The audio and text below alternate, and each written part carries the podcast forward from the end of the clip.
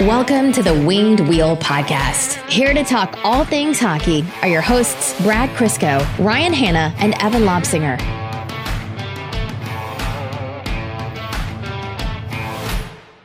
Why are you so pissy, Evan? What? Why are you, why are you so pissy? Why are you starting it like this? How, how else was I going to start this episode? Oh, because I went to McDonald's and sat there for 20 minutes, and when I got my fucking burger, I took a bite into a half a pickle that I didn't order. yeah, that's why I'm pissy. Where's the third window for all the shit they fuck up so I can just give it back to them? Uh, Ladies and gentlemen, this is an explicit podcast.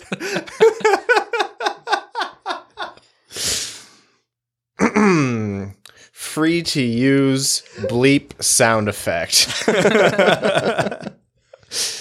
Uh, that's a rookie mistake going through drive through. I, I quit going through the McDonald's drive through years ago. They're just, you know how they have those clocks on the inside, like uh, behind the counter where they work to make sure that they're clearing people through quick enough, the town, like the timers? Listen, they did not have enough digits tonight for that counter. I think some some point in time within the last like decade or so, they switched how they use them and they see how high they can run up that clock before people actually get out of their car and try to punch through the drive-through window. Anti performance bonuses. yeah. Yeah, it was brutal. Never again. Well, until next week, probably.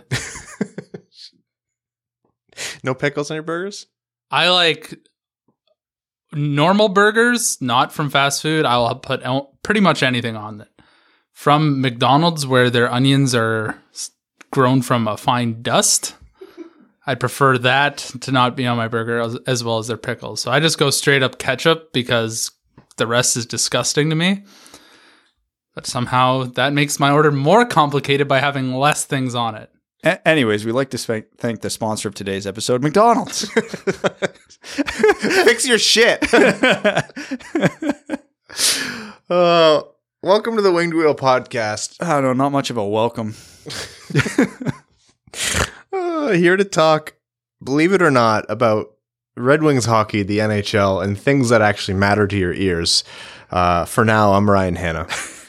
I'm Brad Crisco. And I'm Evan. Uh, on this episode of the Winged Wheel podcast, we're going to chat with you about uh, the Red Wings games game that has happened uh, and some updates in the world of acquisitions. Another Smith brother. Uh, what's going on in the AHL? Jonathan Berggren is continuing to make some noise.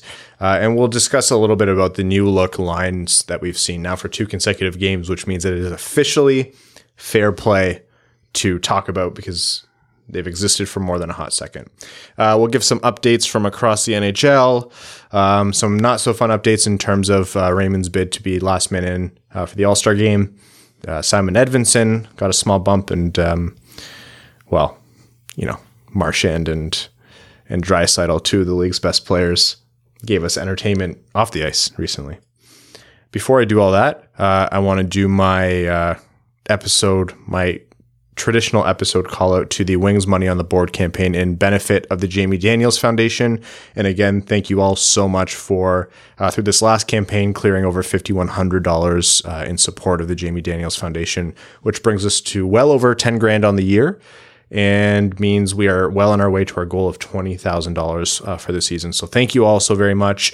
Uh, justgiving.com slash wings money on the board. And if you want to know more about the campaign, go to wingedwheelpodcast.com slash blog uh, and you'll find out more about how the campaign j- benefits the Jamie Daniels Foundation uh, and also jamiedanielsfoundation.org if you want to know what that's all about. Um, founded by uh, Ken Daniels and Lisa Daniels Goldman. So thank you all so much again. And uh, I'm not done saying thank you. I'll say thank you a million more times. The uh, the Martin Luther King Day, uh, Martin Luther King Jr. Day game always gets me. I always forget that that's a matinee game every single time. Yep, I uh, knew the Red Wings were playing the Sabres that day, and um, I didn't know at what time until I got the notification of game start on my phone while I was at work, and I'm like, oh, well, gonna have a lot of in-depth coverage on this one. Yeah, watching that recap. Yup. Um, that was a. First of all, Buffalo got dumped on with snow much like around where we live. We got about a foot and a half or something like that. And it was in the middle of the workday on a holiday. Um, there wasn't going to be a full crowd there. So it was in Buffalo. And so it was a sleepy game already. And just with how the Red Wings played for the first essentially two periods, I, w- I was certain we were going to walk away with a loss for the Red Wings. That was just going to be one of the most unremarkable losses or games of the season. I was like, oh, this one's forgettable. I mean, it still kind of was, but at least it had a positive outcome. In the third period, is that legal? Our Detroit Red Wings? That's what the October Red Wings were doing. Remember when we were talking about, you know, how they were passing the punk test and they were the never give up Red Wings? Like we stopped saying that around, you know, December 1st. oh my God, I forgot we were even saying that. Yeah. The uh, never give up Red Wings was a It thing. feels like three years ago. yeah. Yeah. It Roughly a, two McDonald's drive throughs. It had a bit of that vibe, although the first two periods were way worse than the uh, October Red Wings were. hmm Um, but hey, you know, it's it's a positive. Like all that again, without being able to cover the game in depth, all I taking from that game is this team still gives a shit at least. They do. I was never really concerned about that. I didn't think that they lost their compete. Not with the guys that they have. They have the last couple seasons, whether or not like oh, oh, yeah, yeah. yeah, yeah. I'm talking. no, yeah, season. no, but it, with the skid they were on and how poorly they've been playing for the last, you know, seven ish weeks, I was worried we were getting to that point because the Red Wings have laid a couple absolute piss poor, low effort eggs Yeah. the last few weeks. Not every game, but there's there was a few.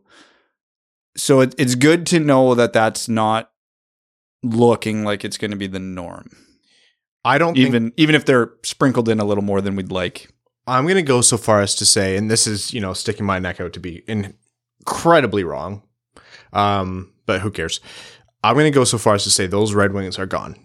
I think we're at the point in the rebuild where, based on the kind of guys that Steve Yzerman wants to bring into this team and has brought onto this team, and the kind of style that he's asked Jeff Blashill to coach, and the, and the kind of player Jeff Blashill has asked his players to be, you are only really going to get those high compete, give it your all. We're not going to, you know, whine and mope about how much we suck players. Like that is we are getting 110% every shift. Is everyone on this team like that? No. But we'll see them weeded out over time. I genuinely believe that. I think I think the version of the Red Wings that are going to win most games and you know challenge for that wins record, that's still a ways away. Like the compete is one thing. You still have to have the the talent and skill. Don't let anyone tell you that just one or the other is what makes a good hockey team. They're stupid and wrong. It's not that easy. But you definitely have to have both. And the Red Wings, I, I think, have the first part not hammered down pat, but they're getting there. How many times did they just get down in the dumps and lose like five, six, ten games over the past few seasons? Oh, I thought you were going to say the past few weeks, and the answer was a few. Listen, Brad. it's rude when I go on a whole thing on my soapbox and you tear it out in like six words. That's not entirely nice, man. if it makes you feel any better, I chalk those losses up uh, less so to do with effort, um, though a contributor, than other issues with the team, roster, organization. Interesting. I haven't def- the faintest idea what you could possibly be referring to here. It, it's a lot of things. Tr- truth be told, it's a lot of things. One thing that I'll say, and, and we've chatted about previously, is that this team has had just an absolute ringer of a year so far. Ever since New Year's Eve, most of these guys, well, I, I shouldn't say most of these guys, a lot of these guys went through COVID over that break. No, Uh, most most of these guys. That's a factual statement. Most of these guys have had COVID at some point. I haven't actually broken it down into who had it when. Yeah. Um, but a lot like it was a revolving door, the protocol. So they're getting over that, and then from New Year's Eve or New Year's Day, whenever when they're back at, at the rink practicing and playing, they have not had a lot by way of a break or a day off. Also remember, like you, you might see, oh, they played on the fourth and they didn't play again until the eighth. There was a postponed game in there, and they were they've already traveled to the West Coast at that point. This break right now, they had. Oh no, they had to spend three off days in California. Well, I mean, you could tell, Terrible. It's terrible. you could tell by the way they played. It was three off days in California. yeah, yeah. It's not, it's not just the Vegas flu, you know. Um, Sunstroke, uh, hangover, all of the above. and lost 1200 bucks in 13 seconds at the craps table, something like that. That's Vegas. Uh, but they've been, they played on the 17th in Buffalo and then they're not playing again until Friday night. We're recording this on Wednesday night. So that, those three days off, you know, even if they get one or two of them off, that'll be the most rest they've had in 2022, really. So this is a team who's just had a shit start, really, to the year. And so you have to hope now that with these two consecutive wins against Buffalo and with a little bit of rest, they can regain their footing. Can't expect them to go on the tear like they did in October. I think that was, we even said back then, it's probably not sustainable over a whole season, obviously. But um, we'll see them do hopefully a little bit better than what we've seen from the start of the year till now. Well, December until now.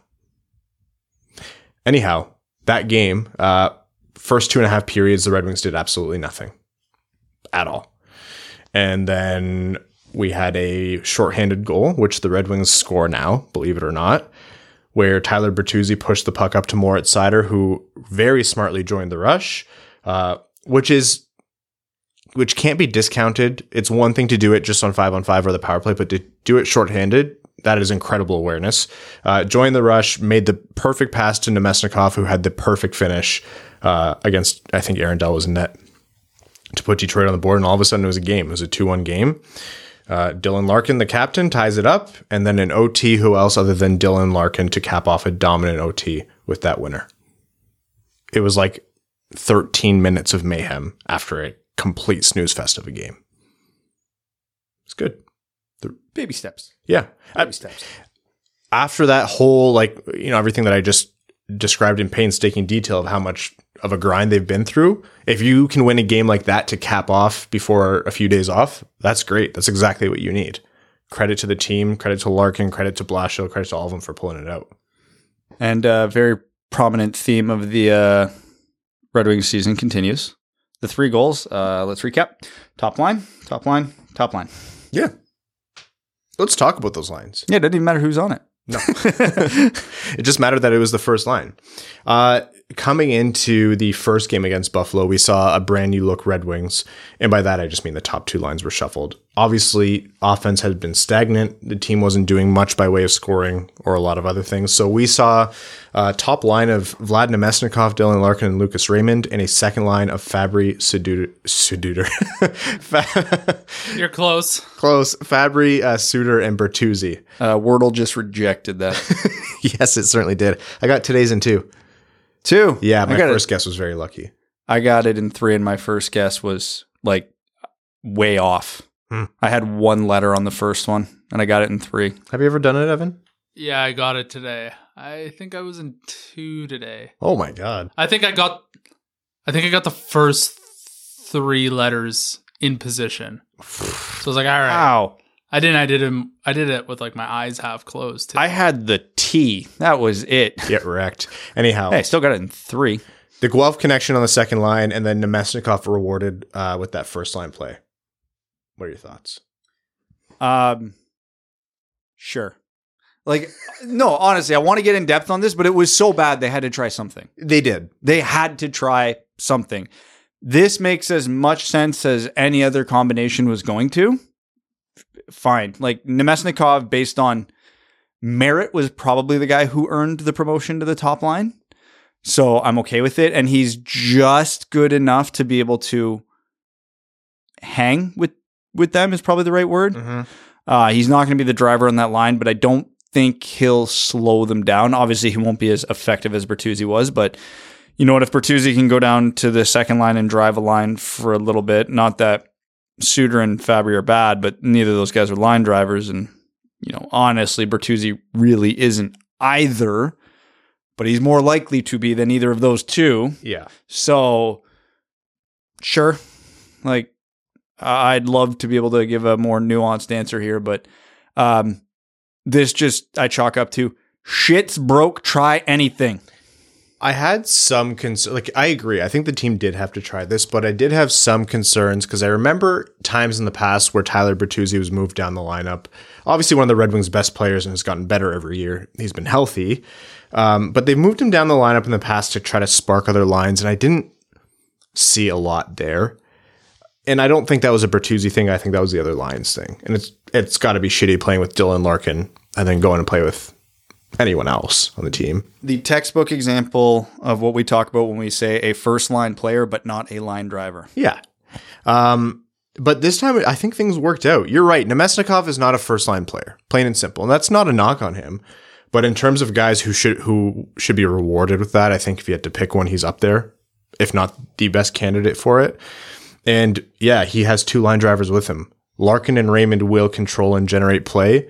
And if Namestnikov can be the piano, I hate, I hate calling back to this the piano puller or just be in the right spot or just do the right thing, which he's been doing all year. Like it's just fundamentals.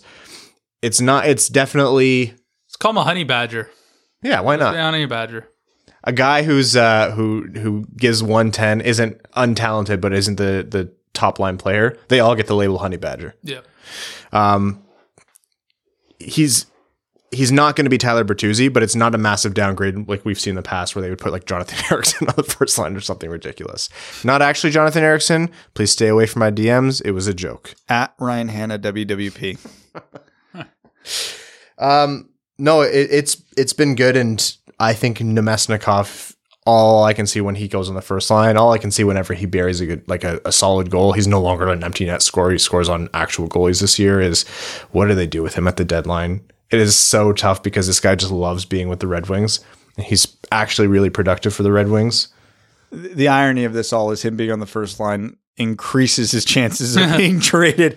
Pump up his stats just before the deadline, and Yeah. maybe some team coughs up a second round pick or a decent prospect for him. it's not a bad strategy too. Like this, it should be said that might be part of it, right? They might be doing this to showcase Namestnikov. We're getting there. We're within you know weeks of the deadline. I can't remember the actual date, March something or other. yeah, sounds sounds right. But you know, you want the rest of the league to see him, stick him on that first line, pump up the numbers even more. It's not bad. Well, unfortunately, no one is watching in Buffalo, so Right. Yeah. what did Ken, Ken it Ken wasn't making fun of the crowd. It's it was a snow day. No one was there. It was in the middle. It was a matinee game. But uh, Mick said something like, um, "These guys came out and they got the message uh, from the coach. Blah blah blah. They're having a much better game than the last game." And Ken goes, "Well, they sure didn't get it from the fans."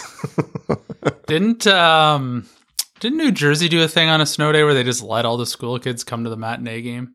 uh, that sounds awesome. I think every team should do that. If there's a snow day, you should just let everyone in. Yeah. Give them all half price hot dogs or something. Hell yeah. Well, no, everybody in Buffalo was still drunk, passed out outside the Ralph. so, and the, snow, I- the snowstorm just kind of buried them. They'll they're waking up like right around now, probably. Everything I know about the Buffalo Bills, I've learned against my my will. yes. Forced. Oh no. I may have taught you a lot of things about the Buffalo Bills, but being the drunkest fan base in the league, you definitely knew before I got here. I know I know the table stuff and I know the tailgating stuff. And I don't know the tailgate That's is all you need to know. yeah. That's actually that's the summer. That's enough. Anyhow, uh, that's the Red Wings. They don't have a game again until Friday uh, against Dallas, and then Saturday against Nashville before our next episode on Sunday. So Dallas games are always fun because I'm like, is someone gonna fight Jamie Benn? Probably not. But I like Prashant's idea of a Smith Smith Witkowski, Witkowski line.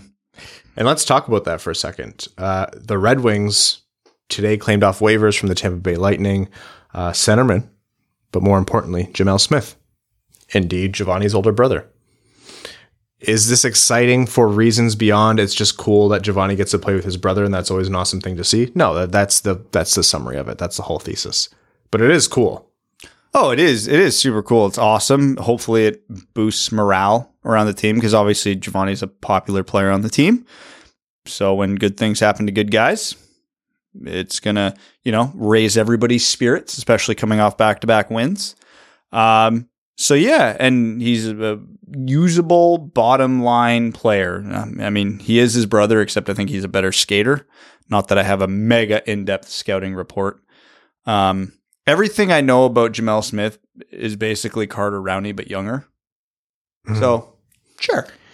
you're gonna I think you're gonna see depth scratch AHL. It, it's much the same like roster profile as Givani as to where he'll fit in. I don't think it'll be AHL, or else they probably wouldn't have claimed him because if they want to send him, he's got to go through waivers again. But not not out of the realm of possibility. But uh, no, he's gonna slide in right next to Carter Rowney on that. Hey, you might play, you might not. When you get out there, kill some penalties. You know, try to not die and uh, ha- have some fun. Uh, that's what that's what he's going to be here for. But yeah, because he's playing with his brother, maybe the Rings are hoping to get that that little power boost that guys get in situations like this every once in a while. Might and it might work for Givani as well. We absolutely need to see a, a Smith Smith line. I don't care who's in the middle. Or maybe it's Gemel in the middle, but we need to see a Smith Smith line. Oh, it'll happen at some point this year because they're literally both fourth line players. So just by sheer odds and numbers, it, it'll happen at some point. That is this year's Svechnikov Bowl. Something that we care about for no reason other than emotional. It matters none in the universe. And when it's like it happens and it's gone, everyone's like, "Remember when you made a big deal about that?" We're like, "Yeah, and we'll do it again." That's it. This is again. It's going to be the game against Friday. Givani's going to smite, uh, fight Jamie Benn in the first period. Gemel's going to fight him in the second, and then Givani's going to fight him again in the third. Givani Smith smites Jamie Benn. I'll take that. That works as well. Just brings lightning down from the ceiling like Thor. The roof of the LCA does look like it could handle that. So yeah, honestly, we'll be fine. The the little Caesar's Pizza guy on the roof will just actually power it up. yeah, it'll come from the uh, staff holding the pizza. Exactly. Why do you think that's up there? It's a lightning rod. It's not actually a staff. The LCA marketing exec listening to this, write that down. Shit. no free ads. I mean, We're Little Caesars, McDonald's. What fast food chain are we hawking next? none. No, that's it. we can only do so many fast food chains. Yeah, I was. Burger King. Anyways, Um, that is uh, that's the Red Wings. I was a little bit surprised to see the Smith claim, but yeah, like you said, low impact, not going to move the needle hockey wise, but it's cool. And uh, this team needs cool and fun right now. Things that are extremely cool and do make an impact hockey wise. Jonathan Berggren on an absolute tear. This guy has taken his adjustment period to the AHL. He's been adjusted, and oh man, is he making an impact now. I'm going to quote Eiserman season on Twitter here. He's the one who actually looked up the stat. Berggren um, has 27 points in 30 games. And the fun thing about that uh, is that he had only one point in his first five and 26 in his last 25. So very obviously getting used to that North American ice, brand new team, brand new line line mates that you know moving across the world, and has now proceeded to be the player we thought Jonathan Berggren would be in Grand Rapids.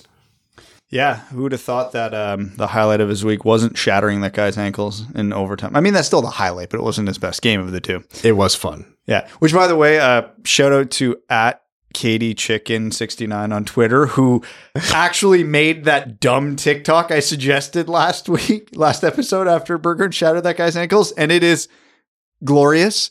Um, but yeah, four assists was his uh, encore to that goal.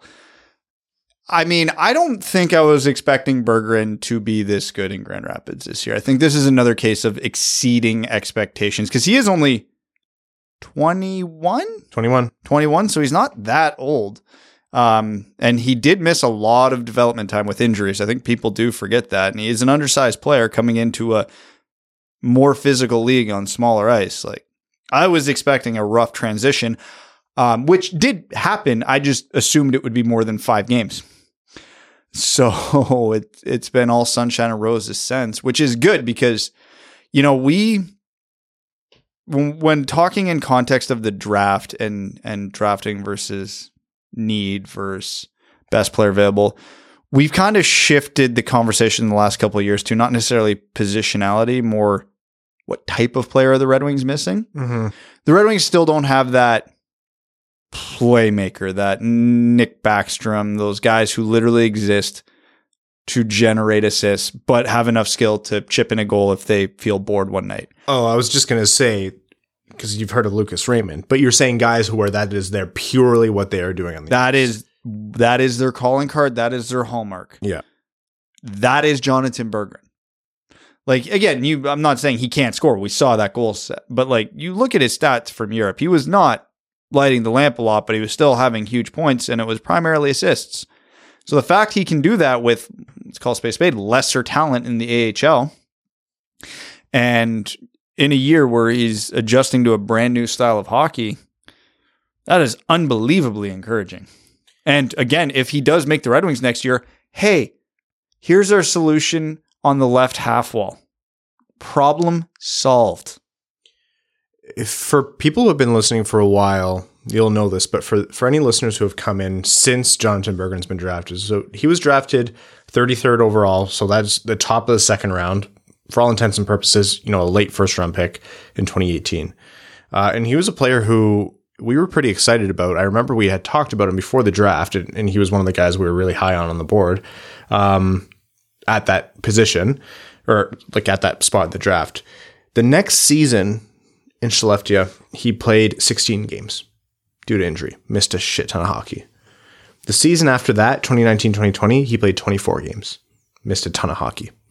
And we were saying, like, look, his talent's not gone, but those are formative years. Like, that is a ton of, ma- like, a, a ton of learning in the pro game. And as you prepare to try to make the NHL, that happens in those years. And if you think, oh, like, you guys just said he's 20 years old or 21 years old, like he'll be 22 by the time he makes the Red Wings if that's next year. Like that's not as young as we've seen other players. Yeah, the guy missed time, a lot of time. And it's not just about delaying things. At some point is do you miss the bus? Does does that window of opportunity fly past you because you're out with a back injury or out with a knee injury or whatever else ailed Jonathan Berggren? And we were bummed. I was, I would probably would have put it at less than 50% that he recovered because it just doesn't happen. I shouldn't say it doesn't happen terribly often. It's hard for players to come back from that and seem like the player they were from the start. So to see Jonathan Berggren doing what he's doing now after missing a ton of hockey and, you know, a lot of like important games over in the SHL, I think it's it's a massive win for the Red Wings and it's a massive like retroactive win for the draft. Yeah, he missed the one season where he did in the SHL where he finally played Yeah, a full yeah. season and challenged for the scoring title the entire year. Yeah, 2021 or 2020 2021, which is last season. He uh, in 49 games he put up 45 points. So yeah, that was his comeback year. His comeback didn't start in Grand Rapids. It did still start in the SHL. He just hung around there longer than maybe we would have expected. Had it not been for the injuries, and yeah, he's thriving. Don't expect him to put up this type of numbers in the NHL, but But You know. maybe. But maybe 75% of this would be fantastic. all other fan bases who overhype their prospects and just get way too high it and they end up being disappointed and then they they're bummed out about something that was never going to happen. They're insane and it never works out for them. But it might work for us. okay, so you've talked a little bit about the kind of player Jonathan Berggren is. Let's expand on that and let's also talk timeline and possibility of him making the Red Wings. Hi. Um, he's going to be 22. Mm-hmm. He's excelling at the only the level one below the NHL. There's only one step he can make from this point. That is the Red Wings. So, you know, obviously if he goes in to camp next year and shits his pants, okay, yeah, then you go back to the AHL. But um, I think if he finishes off the year, which is worth noting, we're only halfway through Yeah. There's a lot of time for this to go off the rails, and he has not played a full season really anywhere except for last year and uh, the SHL. But even the SHL season considerably shorter because of COVID and just in general versus the AHL and the NHL. Uh, but if he finishes even eighty percent of where he's at right now in the AHL, I think he's probably more likely than not to spend, I'll say, a majority of the season with the Red Wings next year. You think we see him at? Oh, I think it's it's might be likely that we see him this season if there's a lot of trades or you know a massive amount of injury. There's uh, a lot that goes into it. Are the Red Wings playing meaningful games in you know late March, April, um, and are the Griffins playing Right. meaningful games in the same timeline? Because what is going to be more valuable for his development? Playing nine throwaway games in April for the Red Wings, or playing nine? Hey, we're contending for a playoff spot, or we're contending for you know meaningful seeding in the playoffs with Grand Rapids. And not only that, I don't think like the ELC slide also doesn't apply to him either. So it's not. It's just like nine is an arbitrary number there. But that's a good point with Grand Rapids. Yeah, I, I you don't want to rob them of that opportunity, especially because he's among the league le- or the team leaders in points with um, Taro Hirose, who's just a couple points ahead of him at 29 points in 31 games. So, hey, Grand Rapids needs that run as well, and his success there will translate into better, you know, development uh, at the Red Wings level. Not that you know NHL reps are bad, but like you said, Brad, maybe there isn't a point if you know he's going to be at camp and be on the team, and you know, a few short months after that his role on the Red Wings, his ceiling, his likely landing spot. What's his path going to be? Um, next year, if it goes well, third line winger, second power play unit. Um, his ultimate ceiling, if he gets close to it, probably second line winger, runs the half wall on the first power play unit. Him on that half wall. Okay, he's got soft hands. This guy.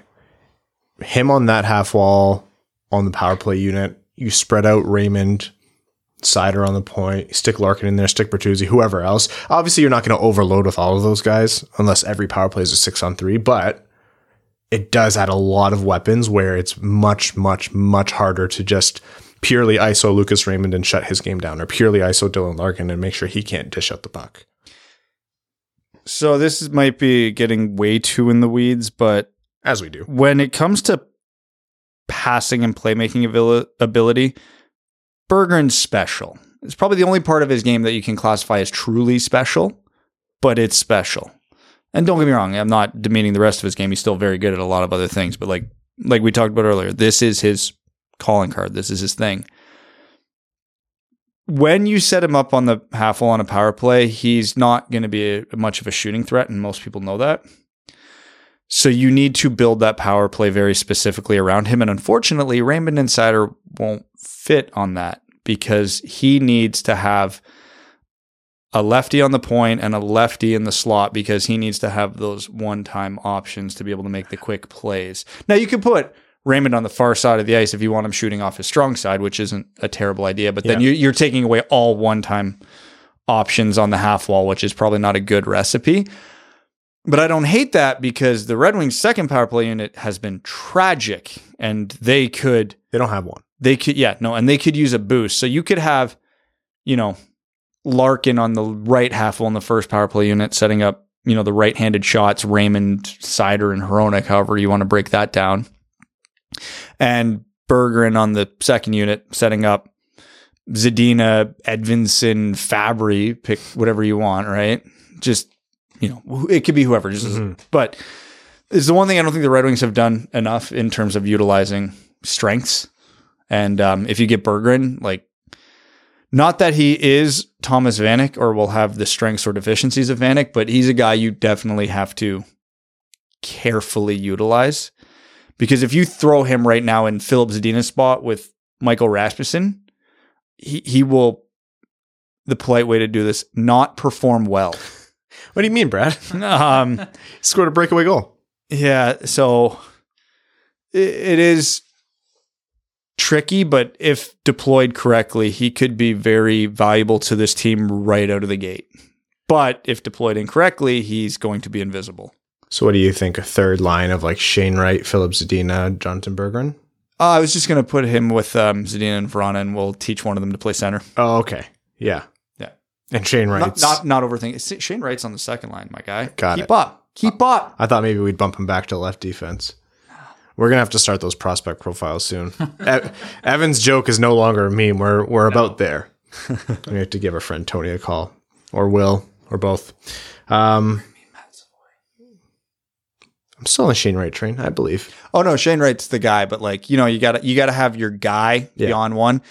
The more I dive into this, uh, I feel like I'm going to land on Savoie on this one. You remember just now when I said I believe about Shane Wright? I don't know why I said that. That's a lie. The Red Wings aren't going to come close to first overall. Not even a little bit. This is our year in the lottery. No, I couldn't say it with a straight face. Fuck. Yeah, this is our year. We'll win the lottery, move up to six. yeah, that's what's going to happen. The prophecy has been foretold. Uh, we No, are- what is it? The prophecy is self fulfilling. Something like that. The prophecy is bullshit. That's what it is. No, it's come to fruition every goddamn year. The prophecy is think of the worst way you could be sad, and that's what's going to happen this lottery. But the Red Wings will make the most of it. Uh, before we talk more about Red Wings hockey, we are going to tell you that the uh, this episode of the Winged Wheel podcast is proudly brought to you by the FanDuel Sportsbook, a sponsor that gives hockey fans what we really need, even more excitement. Uh, they're America's number one sportsbook for so many reasons uh, ease of use, from registration to deposit, and finding your ideal bet, and quick withdrawals. When you win, FanDuel pays your winnings back in as little as 24 hours. They also have great odds boosts and specials uh, every day with some big super boosts each weekend. Now, listen to this FanDuel is letting you place your first bet risk free up to $1,000 back. No strings attached. If you win, you keep the cash, and if you lose, you'll get up to $1,000 back in site credit. Uh, download the, the FanDuel Sportsbook app to get started with that risk free bet of up to $1,000 today. And be sure to sign up with promo code WWP so they know the Winged Wheel podcast sent you. That's FanDuel Sportsbook, promo code WWP. You must be 21 and older and present in New Jersey, Pennsylvania, Illinois, West Virginia, Indiana, Colorado, Iowa, Tennessee, Virginia, or Michigan. First online real money wager only. Site credit is non-withdrawable and expires in 14 days. Restrictions apply. See sportsbook.fanduel.com for details. If you have a gambling problem, call 1-800-522-4700 in Colorado, 1-800-BETS-OFF in Iowa, 1-800-9-WITH-IT in Indiana, 1-800-GAMBLER in New Jersey, Pennsylvania, Illinois, and Virginia, Tennessee Redline 1-800-889-9789, 1-800-GAMBLER.net in West Virginia, or call 1-800-270-7117 in Michigan. Last men in. Lucas Raymond, not successful, unfortunately. God, enjoy your week in Cabo. Yeah, for real. Well, if he can go. Don't He's he's rich and famous. Of course he can go. Um, he deserves it. Although we're we're still at the phase with injuries, right? Like injuries still have to come. NHL, especially seasoned vets, are going to find every single excuse they can to not go. Guys who have had, I mean, the kind of seasons, the kind of 2022s that the Red Wings have had, are going to want that break. And we have now had rescheduled games stuck in the calendar. Um, so I think there's still an opportunity. I think Moritz Seider will be among one of the first defensemen called for the Atlantic Division, and Lucas Raymond can't be too far off for forwards to be called up. So it still might happen. But as of right now, it's just Dylan Larkin. Can't be really mad that it was Stamkos, though. He's deserving of it this year. I can be mad. Are you? No, Yeah, I was going to say you can't. but I can be. I'm just not. like it's Stammer. He's been great. Like you've said in the past, he probably would have been a uh, an Olympian as well. Which you got to be bummed out for that guy. He's never been. I'm a little rattled though because um, had this been an appropriate timeline for voting where people could have got into it, the three players from other divisions that I said we should have formed alliances with, they got in. Every one of them. We were betrayed. Yeah, we were. It was the NHL. They're like, hey, here's this. No, great- not Kadri. We didn't have Colorado because ew. I forgot he got in. although good that he got voted in. Yeah, he was the most deserving of that. very well deserving. Um, it is, it was funny, and you talked about this last episode, but hey, here's this really cool thing with the All Star game, and oh, there's votes for last man in. And you're like, oh yeah, that's pretty cool. I, I don't mind that format at all. We voted for the captains. Now we get some control over who that last guy is, and it's over. Right. We had six hours to do that. When is the All Star game again? Who cares? Yeah. It's probably like two months away. NHL No, it's like a month. All Star game. It's uh, in February. I just can't remember. February 5th. Oh, okay, so it's, not- no, no, it still didn't need to end in like a day. Oh, it's on Crystal's birthday. I definitely won't be watching it. Oh.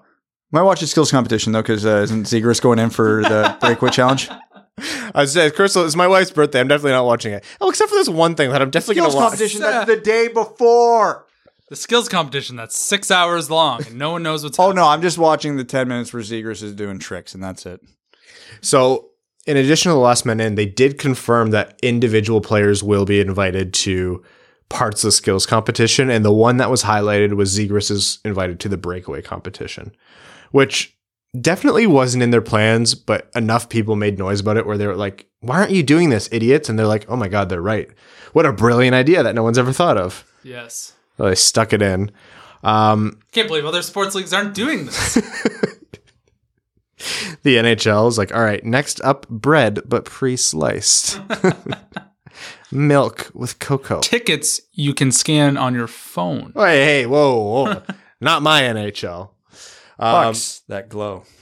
don't. I don't I don't get the glowing puck They thing. should do a Nickelodeon NHL game. Oh my, Oh my- god. I watched the 49ers Cowboys game with the Nickelodeon. Like, I'm angry the NHL doesn't do this. I, I'm the least. I'm not surprised in the least they don't do that. oh, of course they won't. I NHL in five years will do it and be like, we thought of this great idea. It's called a Nickelodeon game. Crystal and Mika got home with like five minutes left in the fourth quarter of that game, and Mika thought it was the coolest shit she's ever seen in her life. Like, if you want to do that to like manipulate kids into liking your sport, it works. Do it. Who did she vote for MVP? Josh Allen. The wrong. You're supposed to pick the loser. Dummy. Tell her she's wrong. Who was that? It was uh, Mitchie the first year. Yeah, Mitchy Biscuits got it once. And then who was it this year? The, the, the, the, oh man, that Dak play. I just remembered that. Well, that that wasn't Dak. That was that was definitely a design play call. Like he, there was no hesitation in the pocket. He got that ball and took off. Someone pointed anymore. yeah, I, actually did see that. yeah, That was the most stupid. bizarre, th- and I don't watch football at all. I'm like, this is the most bizarre play call of all time. And, and they're trying to blame the ref. And I don't know how old that ref is. I just assume he's like 82, and he was hauling ass upfield trying to get there. It's not his fault. Speaking of ass, he's got to get around guys who's got butts the size of dump trucks. He's got a couple Dylan Larkins on the line. Oh. He's got to get around. he him. pushed his way through there, though. He got he made it work. Those he, are just, big boys. he just didn't have enough time. Anyhow, um, the the notable All Star game, you know, guy who's coming in is going to be Trevor Zegras for the breakaway challenge. I hope they bring in other players for other stuff. Yeah, Lucas Raymond might be known not known as just a pure goal scorer only, but bring but bring him in for the shooting competition. There's just stuff where you should be bringing in these young guys, especially the young guys. I think to showcase all across. Brad Marchand should live tweet it, the whole event, Hundred percent, he should. Uh, from Was- the NHL's account. What's the what would be the NHL's version of the Manning cast? Would Brad Marchand be on it? What's a Manning cast? Is that the thing with Eli and Pete? Yeah, Yes. yeah, yeah. And then they bring on random Yeah. people. and they commentate the game, and they flip the bird, and they swear.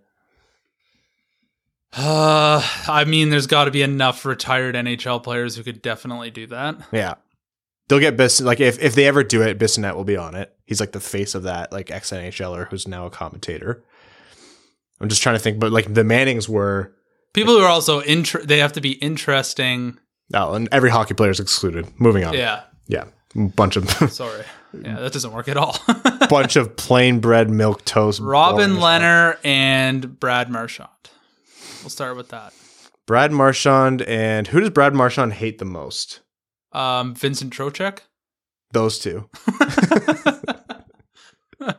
Rod Brind'Amour and that ref he yelled at.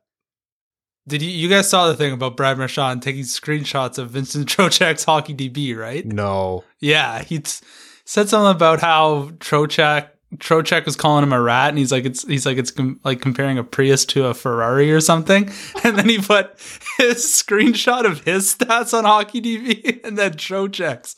This is what I'm talking about. When I when I say players would care about like the shooting competition or like the fastest skater, like make it a challenge thing, shit like that is exactly how you know they would care about it. Oh yeah, absolutely. Uh, was it Elite Prospects? Is like this is the profile that was looked at the most this last month. Half of those visits are from the players themselves. Oh, it's funny. Uh, I thought for sure you guys had seen that. I saw. Yeah, the the players are tuned into everything. So hello to every NHL player listening to us right now. yeah. We know you're there. all zero of you. Uh, Brad Marchand's tweet was it Carolina had a funny tweet in response to the Lambeau thing. L is for Lamborghini. right, because they clocked. Did you see his reply to that? oh my god. Twitter that that reply goes right in the Twitter Hall of Fame. I'm not I am I'm not the kind of person where I like I don't like that player, nothing they do is ever good or funny. But I will hardly be the first person to give Brad Marchand credit. That is a Hall of Fame tweet. You need to let people in on it. Carolina responded uh, or, or tweeted after they beat uh, Boston 7 1 today. And in response to the whole Lamborghini Prius thing, they said L is for Lamborghini. And Brad Marchand replied, You're still the reason why we pay 20% in escrow. Oh my god, that's that is so good. It's almost too good. and if you need an explanation there, very, very simplified version. Uh, the NHL engages in revenue sharing, which means teams get more or less equal cuts of the pie, regardless of their revenue. Uh, and so teams with less gate revenue are uh, heavily, you know, lifted by this. So teams with lower attendance, et cetera, et cetera. And so Brad Marchand is telling them they have no fans. And then the the reply back from the Hurricanes account was funny. It was LOL, we just tweet Brad. That was a that was the uh, way of Hey, admitting defeat without saying it. It, there was they weren't going to walk away from that one winners. No. He came out with a haymaker of all haymakers, but Yeah. that was a nice way to cap it off. Yeah, they come out with a with a jab. He comes out with a rocket launcher. what was that old uh, Jim Jefferies line? They brought guns to a drone fight. Yeah. I am there are there's a big sentiment to like want more personality from players and want to get more of their personal lives. And unfortunately, I think because everything's been so politically charged, it's like, oh, you want to get more know more about this player? Here's their like political views or something like that. It's like I don't No, no, we don't care. want that. we don't want that. I want to see more of this. Yeah, me too. Like- I love it. I love. He's the biggest heel in the NHL, and I 100%. absolutely love it because w- he's so good too. He's He can do whatever he wants. Exactly. I will be seething, seething the next time Brad Marchand pulls some shit against the Red Wings, and I will say no nice words about him the podcast after, Yeah. and it's perfect. That's what the NHL will buy tickets. People are going to buy tickets to go watch him, and they're going to want Givani Smith to fight him, and they're going to scream their voices hoarse until uh, uh, I have the watching that most fight. fair weather views on Brad Marchand of all time. I, I hate him when he does dumb shit, but when he says things like this, I just laugh because it's not directed at, at the Red Wings. Yeah. I love Brad Marchand because of how much I hate him and the fact that he leans into it. yeah. Yes. That's what makes him good. The NHL needs way more players like that. Everybody hates him. He knows it and he loves to play it up. He'd be like the perfect WWE supervillain. honestly. He's the type of guy who like if he doesn't have something going in a game in the game, he'll start some start some stuff to get himself going, and I'll absolutely love it. It's the Boston thing because I Zdeno Chara. He's not Brad Marchand type player, but Zdeno Chara, like when he plays you, you're like you're so annoying. You'll start some shit and then you'll like hold someone at arm's length and like laugh, and you'll walk away with um even minors. Like the, you, he won't get the extra penalty, and you're like, how does he get away with it? But it's it, it's good entertainment. I think fair weather is fine. Fair weather means you're you're going with the flow of how entertaining the sport is. That's totally okay. Yeah, I, you love to hate someone. Don't feel bad about hating another and if it was towards the Red Wings, I'd hate Brad Marchand, but I'd still love that I'm engaged and I there's, Yeah. the, there's the passion. something like uh, online discourse often like a, a conversation will like between like a red wings fan and a leafs fan will, or let's say like boston and montreal fan like those there will be a comment thread and it'll eventually devolve into oh but you guys got a good team you have a lot to look forward to like cheers i'm like yeah that's all I don't get that good. far, but No. I, I trust you. just like it's okay to hate the other hate the other teams hate them that's part of the sport it's fun Yeah, get ri- like, get riled up. If anyone tells you that uh, you're taking it too seriously, yeah, they're probably right. But there's probably shit in their life they take too seriously. Life's short. Hate other teams. Life's short. Rip on the Maple Leafs. Yeah, everybody gets pissy once in a while. Should we give that a quick second? Oh, absolutely we should. Jim Matheson and Leon Draisaitl squaring off in that press conference where it ended up with Jim Matheson calling Li- Draisaitl pissy, and Draisaitl is just essentially like he said, "Oh, you know everything," telling him he hates him and he thinks he sucks. It is not. Yeah, there there's a conversation here about you know how should media be treated or how should media treat players, blah blah blah. I think it's purely funny. I think it's hey, hysterical. if you're gonna step into the kitchen, expect some heat. Like Yeah. from both of them. you're both adults. yeah. like it's not like he punched a, a child asking for a puck in Yeah. warm-ups. Yeah, the reporter asked three questions trying to lead Draisaitl to the answer he wanted, and Draisaitl wasn't having it. And in Draisaitl's defense, the first answer he gave was like a respectful, reasonable answer, like, you know, a typical hockey player answer, a whole lot of words to say nothing. Um, but then it just, the issue kept getting pushed, and, you know, hey, good reporters should push the issue because that's, you know, how you get quotes and res- reactions and all that. Like Like, you got a quote. Yeah. you want to go to a point like once you get the reaction maybe don't call them names or I think he was trying to lead the witness a little bit. He a and, thousand and be like, was. "Can you name one specific thing that's really bad on this team?" And they've just went through all the crap with the coach putting the the goalies under the bus and the goalies putting everybody else under the bus. It's like read the room a little bit, right? I'm I have the utmost respect for, you know, People have been doing this for years. I'm not a writer. I'm not a journalist. I'm not a reporter. I'm sure the first question I would ever ask would be so blatantly terrible. my foot would be so Is far a down my hot mouth. dog a sandwich? Yes. Which I think you've asked both Ron MacLean and maybe you were about to ask Nicklas Lidstrom and Brad and I stopped you. I think that's how that one went. He definitely was going to. Yeah. It's for science. Yeah. And I personally am not a fan. Like Edmonton media in general, and this has been a sentiment that's been discussed over the past few days. They have just, I think, in my mind, sheltered that whole administration, whoever upper management has been, the Holland era, the before the Chiarelli era, Kevin Lowe, all those guys, they've just sheltered them, and they're just holdovers from Edmonton's dominant days. And I think they have a narrative that they often run with that's anti Edmonton player, and it never holds Edmonton management accountable. And that's why I don't really love the line of questioning or really the stories, you know, that Matheson was talking about there. But for me, I like that's I don't care. Then I can just not click on the stories and not read. In terms of that press conference, I would have never known it happened otherwise. Matheson, you know, he he's not liked by the players, not liked by Draisaitl. Draisaitl decided to dish it out. Matheson decided he had to stand up for himself. And unfortunately for Matheson, he's not liked by 90% of Twitter. So oh my! so that guy he got the like don't get me wrong, I don't love what he did there, but man was that reaction to him like you know, I, if you're gonna poor guy.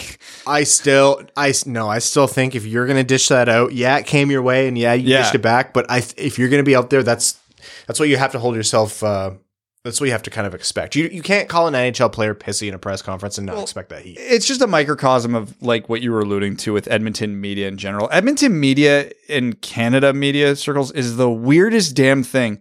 If Vancouver or Toronto lose like two games in a row, every media member is ready to burn down the team's arena and fire everybody into the sun. In Edmonton, it's the opposite. It's the coaching and the management and the ownership can do nothing wrong. And it's always just an effort thing with the players. It's been 12, 13, 14, 15, 20 years of, ah, the players just aren't trying. And the fan base is getting sick of that narrative, which is, I think, why Matheson got piled on so hard on Twitter. Now, he is a culprit of it, but I think he became the poster child for the problem Yes, because of this. Um, and uh, yeah, like you said, hey, you want to piss off a player to get a reaction, to get a quote. I personally wouldn't do that, but I, I get it. Especially when hockey players give lame ass, boring answers all the time. Sure, you got to push the issue a little bit. But when you've crossed that line, either stop or, like you said, uh, brace for impact. I, didn't even think Draisaitl like really. He could have. There could have been a top ten all time soundbite there, but he handled it. I'll say with grace per se. they both dished it out. I don't know out. if grace is the word, but yeah, he didn't he didn't fire back, Yeah. which was yeah. I think I think Draisaitl he was smirking. He knew he got to He's like, I asked you a question. He's like, I gave you an answer. yeah right away. Boom, roasted. That's that rare occasion where you play out the fight in the shower before it actually Yeah. happens, so you're prepped. Oh, isn't that a sweet oh, feeling when you Oh, do God. that? Draisaitl was just in the shower after that shadow boxing, like Rocky at the top of the stairs. Draisaitl's like, I can either say my GM has not equipped this team with proper depth, defense, or goaltending, or I can just fire It's back me and Connor Matheson. out there. That's it. what the hell do you expect us to do? We can't play the whole game. Yeah. why are you angry, Leon? Yeah, I'm angry. Why? My back hurts. Why? Carrying 17 of these 18 guys on my back for the last three years. Oh man. I don't think anything needs to change because this is funny to me and I want it to continue. I want more of it. Um, by the way, it was Dak Prescott who won MVP. Nickelodeon. Valuable player. Is that what it stands for? I Um, yeah, Nickelodeon valuable player. So stupid. We should do it. I love that. Yeah, that's hysterical. and then we show up to the LCA and just dump slime on someone. How's this go? Oh, if we can bring back sliming, that's great. I'm here for it. We're gonna before this goes down a path we don't want it to. Uh, we're gonna jump into overtime here on the Winged Wheel podcast, uh, and on this midweek episode, overtime is brought to you by our Patreon supporters exclusively. Uh, they're the heartbeat of the show, and they're the reasons we are able to go out and go off the rails like we do. How I don't know, but it's their fault. Just kidding. Winged Wheel, pot, hmm, patreon.com slash winged wheel podcast. If you want to help support the show and get access to uh, exclusive content like over full overtime uh, for every episode we post it after where everyone's questions and comments get answered. Uh, question from Max $1 million says, What is a memory you have of Chris Pronger from uh, back in his playing days? Can be a good one, a bad one, or just something that sticks out. Consistently losing to the Red Wings. Didn't he in when Anaheim played Ottawa in the finals? Didn't he injure somebody? Wasn't it was it Chris Neil when he was on an absolute heater? It was like the most blatant injury of all time. Do you remember The that? The only thing I don't believe about that story is Chris Neil being on an absolute heater. he may have been the only player who was doing any anything productive, so maybe heater was a little bit strong. He got a one game suspension for that, I believe. It was an elbow. Yeah. Yeah. My uh, favorite Chris Pronger memory that doesn't involve him losing to the Red Wings is absolutely when Adam Burish called him an idiot because he kept stealing the puck at the end of every Stanley Cup final game. Okay. I, I think this question stems from me retweeting the video St. the Blues put out saying arguably the greatest defenseman of all time, and all I said was LOL. In his And- generation. And the yeah. video highlight videos was him getting beat and tripping people. he uh, he's not in that conversation. No.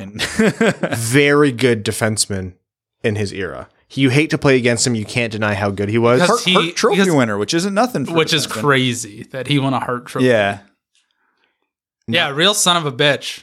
But That's what he is. and he drank a beer during his uh, re- jersey retirement ceremony, so that's pretty cool. Oh yeah. much like Brad Marchand, though he leaned into it, and I respect that. Um, and it was great to beat him so often. Yes, My most memorable uh, Chris Pronger moment is when he got suspended for that hit on uh, Tomas Holmstrom.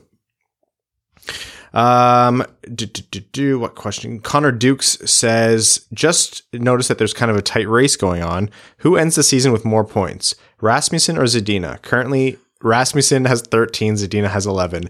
If you read that, if you read that out to me in August and said, "Hey Ryan, this question, this is going to be a question in January," I would have, there would have been some defenestration going on. What if he didn't say the point totals, just said Rasmussen and Zadina were having a points race? I would have known. I would have known. let's let's all be real here. I can I can be nice and fence it and say, oh, we all know how that would go. I Um, wasn't sad today, but now I am. So thanks yeah, for that. thank you, Connor. Oh my god! And you know what's sadder? My answer is Rasmussen. Zadina only had 10 minutes of ice last game. Yeah, he gets benched for something every game. Um, I'm fully aware that I'm just like neck deep in the sunken cause fallacy here, but it I'm, I'll go Zadina. I'm going with Rasmussen. He is a bona fide offensive dynamo. hundred percent. Haven't seen Zadina score a breakaway goal like that. I, I don't even remember the last go- the goal Zadina scored. Was it in November? Probably. Oh my god! I can't wait until he just breaks, like, just gets something, just one goal again, so it doesn't all feel so. He needs a re. That guy needs a reset more than anyone else in the Red Wings. Uh, Michael Rasmussen's offensive upside says scenario for you. Good day. Good day. You're Steve Yzerman, in Toronto calls asking about Filip Hronek. What does Toronto have to offer for you to say yes? Trying to remember Toronto system. Sandin would be too much. I don't. I think Toronto would laugh you off the phone. I think you'd have to go picks here. I don't think you're getting a player swap. Amirov, Rodion Amirov. Robertson. Is asking for a first too much? No. Well, I just basically offered up two first round prospects. I know Robertson wasn't a first round pick, but if that draft were redone, he would be. Amirov plays left wing. He's a four. I don't know Left if he plays yeah. left wing, but he's a left shot forward. Yeah. I don't know. I I you would have to hope that Hronek's reputation rides a little bit higher than his actual play sometimes. Yes. Much like when Nick Leddy gets dealt, it's going to have to be much the same. What are your guys' thoughts on Ho-Sang? He's Uh, like on an absolute heater for the Marlies. Detroit could have had him for free at least three Well, times that's the the old boys club handshake. Yeah, every time Ho-Sang is waived, it's when teams aren't trying to add contracts. I don't know. I think it's too speculative. Like, yeah, I don't think Ho-Sang's had a great, Well, I wasn't going to say just for him. no, but as part of the deal, yeah. Oh, you, yeah, like, but I don't. I don't even think they'd really want to move him, to be honest. But I mean, the Leafs look good, so I hope I hope Toronto comes calling. I saw what they gave up for Nick Foligno. What's going to happen with Ho-Sang is he's going to ride out this year with the Marlies and then probably actually get an NHL contract at the end of the year. Yeah. Just in time. And that's probably what he should want because then he controls his situation a little more. I feel like we've been talking about Josh Ho-Sang for 10 years. What year was he drafted? 2019. 2014. Oh, you're being funny. Oh my God, we've been talking about him for eight years. Harambe was still alive. Don't remind me, man. Everything went downhill when we shot that gorilla. Um, My daughter was born the next day. We mean what we said. Brad, I hate to tell you this, but we have to bring Mika to the zoo. Got a crazy idea that might just work. Uh, this next comment is from uh, back dash in dash cider uh, 69. Says, with the soap opera going on in Edmonton, how long before we see a trade for a goalie and could Greiss be up for discussion? Maybe, actually. I thought, no, there's no way Edmonton is trading for a goalie unless they go big game hunting because the last thing they need is more half decent goalies who are inconsistent. And then I saw one of their potential trade targets was Husso. So yeah, I'm not ruling anything out here. Yeah, my answer when this was asked, someone asked me this maybe on Twitter a while back. I said, no, there's better options, but it's Edmonton. It's irrational. Ken Holland will finally say we need to do something at goalie, but not want to spend anything.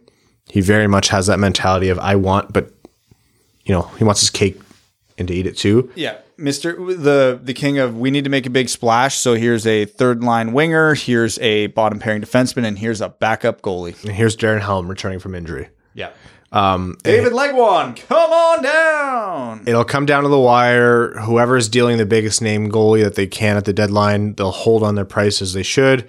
And then Holland will say, screw it. He'll call Stevie and say, hey, Stevie, can I have Greiss for a third or second or something dumb? And Yzerman will be like, ha, all right, I'll help out, pal. And meanwhile, Anaheim or pick any random playoff team that will get Semyon Varlamov for less than that somehow.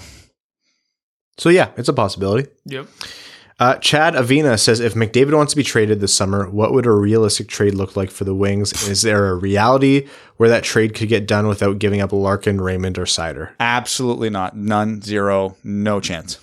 It would have to include probably two of them, Yes. at least. If you said right now uh, we could give the entire Red Wings roster to the Oilers for McDavid, I wouldn't immediately say no. I I think they're. I think that I I they, I would imagine they would go with Seider Larkin or it would be Seider something, Seider and one of the other two, and you'd add from there. So now we're the Edmonton Oilers. Pretty much, yeah. You just reverse spots, kind of. Okay, honestly, dumb question, and I want you to actually think about this because I thought this thought crossed my head and I thought it was stupid until I started thinking about it. If you're Edmonton and we offered Larkin, Raymond, and Seider, do you immediately say yes, or do you actually have to think about that? I'm gonna think about this, but my the first. Hmm, See, that's how goddamn good Connor McDavid is. Yeah, it right? Have to be all fucking three of them. Larkin, Raymond, and Seider are all phenomenal players, and if they all reach their peaks, in my mind, well, I mean, Larkin is we we know more or less what Larkin his peak at is. his absolute peak, which is a perennial All Star, a top line center, is probably sixty percent of Connor McDavid. Connor McDavid is generational in every sense of the word. Yeah. All of those guys could have careers that are worthy of having their numbers in the rafters the first day after they retire, and they still might not sniff how good Connor McDavid is. So yeah, that's Well, they're not going to sniff that. No, they're not. Larkin might end up with his number in the rafters, and he will never be in the same atmosphere as Connor McDavid. and that's not a knock on any of those players. Connor McDavid's a freak from another planet. He was made in a lab on another planet and shipped here. He's the only person who could be. Like, it's it's almost impossible to answer these questions because he's so good. Look at the Edmonton Oilers roster and the f- without McDavid, and then just like keep in mind this team's not in last place. and that sounds like a joke, but legit, if you took McDavid off that team right now, they are probably closer to the the uh, Coyotes and the Canadiens than they are to the Red Wings.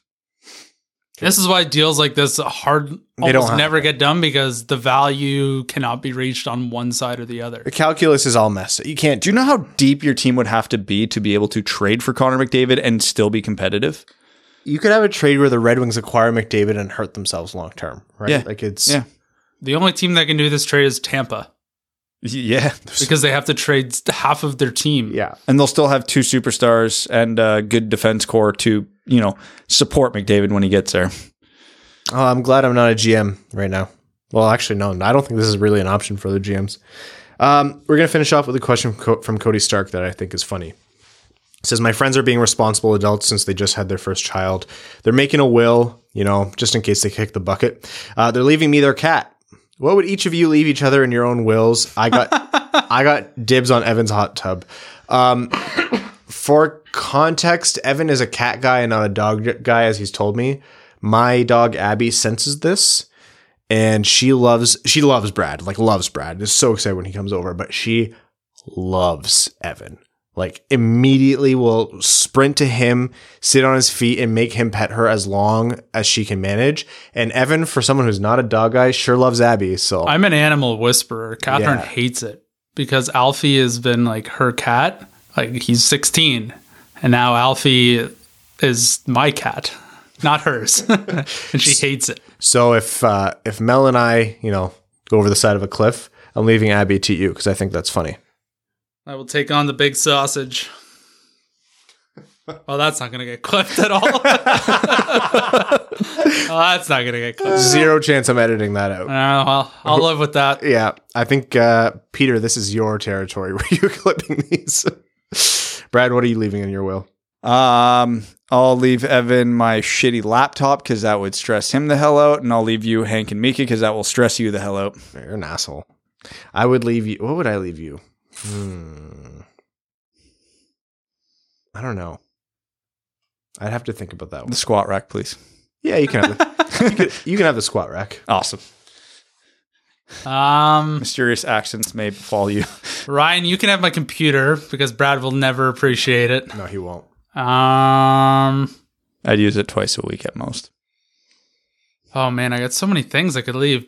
Brad just neither of you are left-handed, right? Like No. golf? Ah, well, that doesn't No. work. I'm ready. Brad could use the cat litter, like the used cat litter. Oh man, I don't know. You can either have my TV or my hot tub. oh, hold on.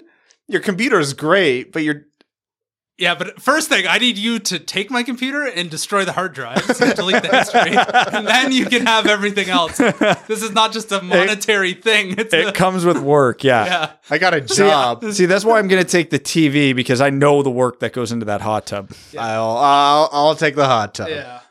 All right. Uh, on that Heard ridiculous. that. And I'm I am not building a fucking hot tub pad. No, not going through that again. Listening to it was hard enough. It's worse than prison. no, I don't think so. I would know. You would. We call him Prison Evan. We're going to end this episode of the Winged Wheel podcast and thank all of our listeners. Um, we're going to thank the episode, uh, or thank the episode, thank the sponsors for this episode, the FanDuel Sportsbook, and our name level sponsors on Patreon Arjun Shanker, Eves Bartels on behalf of the Sarah Grand Foundation, Kyle Karagitz, Nick Perks, Brett Bailey, Terry, driver of the number 69 Crying Ryan Hannah's Banana Slam and Jamathon, Taylor Tagel, Matthew M. Rice, B. Diz, Carl Brutana Nanaluski, Chimmy, Citizen High Five, CJ Sully, Craig Kibble, Derek Enstam, DJ Denton, Give Blood, Fight Probert, Greach, Han Ali, Hassam Al Qassem, Jay Gollum, Jacob Turner, Justin and the Angry Mob, Kalen Wood, King Tone, Kyle Hashman, Matt McKay, R.A., Ryan Hubbard, Scott Martin, Stay Fresh Cheese Bags, uh, your friendly neighborhood win- window peeper, Zach Spring, Zarley Zalapski, Andrew Bohan, Sam Bankson, Adam. I wish I could finish like Ernie. After Tuesday, even the calendar says WTF. Antonio Gracias, Babe Landeskog, Ben Barron, Connor Leighton, Dave W., Eric Sinkowski, Evans Spicy Rum Chata Boof, Evans Bingo Card, Goose Egg Ned, James Laporte, Jeremy Brocker, John Evans, Josh Yelton, Kev- Kevin McCracken, Quaz, Logan Stull, Matt Keeler, Matt S., Max $1 million, Revi DeLuca, Terry Actual, Trevor Pevovar, Zach Handyside, and Zach McCann, a driving range superstar. Thank you all so much, and we will see you on Sunday. Thanks for tuning in to the Winged Wheel Podcast. Be sure to check out wingedwheelpodcast.com, where you can subscribe to the show on iTunes, Spotify, or wherever you get your podcasts. You'll also find links to other ways to support the show, such as Patreon, official podcast apparel, and more. And don't forget to follow the show on Twitter at Winged Wheel Pod. And of course, the hosts at Brad Crisco, at Ryan Hanna WWP, and at Hockey Town Evan.